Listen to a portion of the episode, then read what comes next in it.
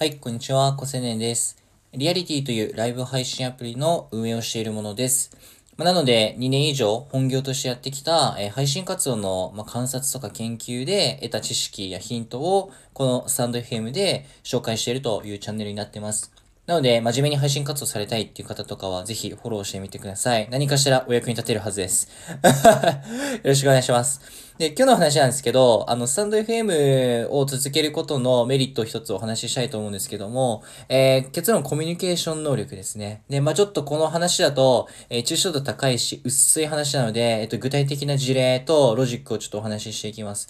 何かっていうとですね、あの、ツールとか、そのシステムとかって結局その利便性のあるもの、客観的に価値があるものですね。そういったものって、もうだいぶ差別化効かないんですよね。まあこの辺の話は、えっと、前回の、前回じゃないな、過去のアーカイブでも何度もお話ししてきました。まあ、例えばですけど、アパレルとか服行くと、どの服も大体一緒なんです。ま こんなこと言ったらアパレルの友達に怒られそうだけど、まあ、その、例えばじゃあ、上着着るとか、コート着るって言った時に、どのコートでも機能性は変わらないですよね。じゃあどうやってみんな服選ぶかっていうと、基本的にブランドなんですよ。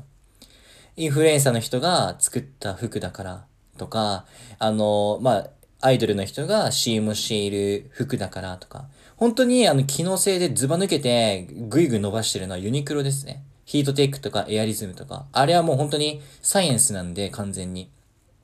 あれはもう本当に科学です。なんですけど、普通の服の場合はもうブランドなんです。だからアパレルってブランドが立ち上がりやすいんですし、ですよ。だからあの、藤田ニコルちゃんとかがやっぱブランドっていうことでやっぱプロデュースしたりとか動きが早いんですね。で、話を戻すと何かというと、とにかくそういう物品とか機能性っていうものを売りにしている商品は、もう物質的な豊かさがもう国民全般的に広がったこの令和の時代では、あまりその差別化にならないです。じゃあ、どういうものが差別化になるかっていうと、その客観的な価値じゃなくて主観的な価値。言い換えると情緒的な価値ですね。だから SNS が流行ってるんですね。その承認欲求とかそういう話です。で、今何の話をしたいかっていうと、そのコミュニケーション能力ってところが、えっと、スタンド FM をやると必ず磨かれます。まあ、ライブ配信をしていたりだとか、えっと、こういうふうにアーカイブで話そうとか、まあ、どっちだったとしても、その、聞き手のことを考えて、自分の話したいことをこう、整理して、構造を立てて、あくまで主張を見失わないように、こうやって録音しているわけですよね。だから僕、アーカイブ収録してる時ってめちゃくちゃ頭フル回転します。で、まあ、ライブ配信の時だって、なんだろう、聖徳太子のごとく、まあ、10人とか20人を相手にコメントを追いながら、一つ一つのコメントが、どの文脈でどの、えっと、話題を拾った、何に対してのコメントなんかっていうのを想像を働かせながら、やっぱ、話題を進めていくし、間を埋めるっていう作業も並行で行っているから、コミュニケーション能力が磨かれるに決まってるんですね。なんならスパルタなトレーニングだと思ってます。でも、まあ、あの、みなた、皆さん楽しんでますと。で、そのコミュニケーション能力がつくと、ものすごく価値が高いっていう話を今日は伝えたくて、何かっていうと、これ面白い事例なんですけど、あの、ライザップあるじゃないですか。あの、英語とか、えっと、筋トレダイエットとかで有名なトレーニングジムですね。あれって何が売りかっていうと、その機能性っていうとこで言うと、その超最強ダイエットメニューがあるかっていうと、そうじゃないんですね。ダイエットメニューとかトレーニングメニューって、要は客観的な価値。誰がやっても同じだから客観性っていうところの価値になるんですけど、それは別にどこがやってるものと一緒なんです。そうじゃなくて、ライズアップ何がすごいかっていうと、パートナーのトレーナーなんですよね。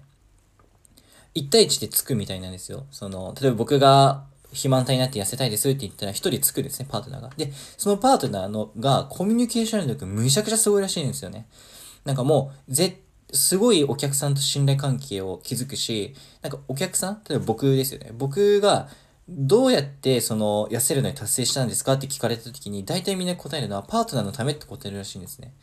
本来自分のためじゃないですか。しかもお金も払ってるから、お金払ったんだから痩せたいとか、自分のお金のためにとか、そういう意見が世の中的にはありがちなんだけど、ライズアップの場合って、そのパートナーさんのためって答えがちょくちょくあるみたいで、これ結構だなと思ってて、要はそのパートナーの方が、そのお客さんに対して、そのすごい信頼を築いて、でしかもなんかも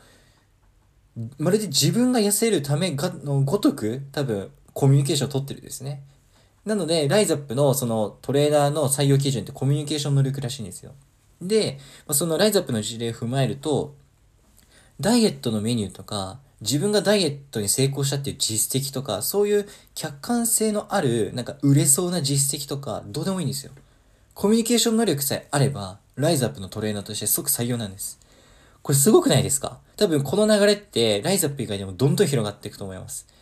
要は、そのマニュアルとか、すごい専門知識とか、なんかその小難しいシステム的なツールとか、ある程度使えなかったとしても、コミュニケーション能力さえあれば、お客さんをトレーニングすることができる。お客さんを、こう、目標のところ、理想のお客さんの状態のところに、お客さんをこう連れて行くことができる。そのために、そのトレーナーとしては必要なのは信頼関係が必要であって、日頃のコミュニケーションが必要である。だからひっくるめてコミュニケーション能力が一番重要であるってことなんですね。